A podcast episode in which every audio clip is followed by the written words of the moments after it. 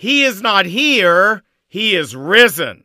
Hi, this is Lon Solomon, and that's what the angel said to the people who came looking for Jesus three days after his crucifixion. Now, the Bible says if Christ is not raised from the dead, then our faith is in vain, but the Bible says he is raised from the dead. And that's what sets true biblical Christianity apart from every other religion or philosophical system.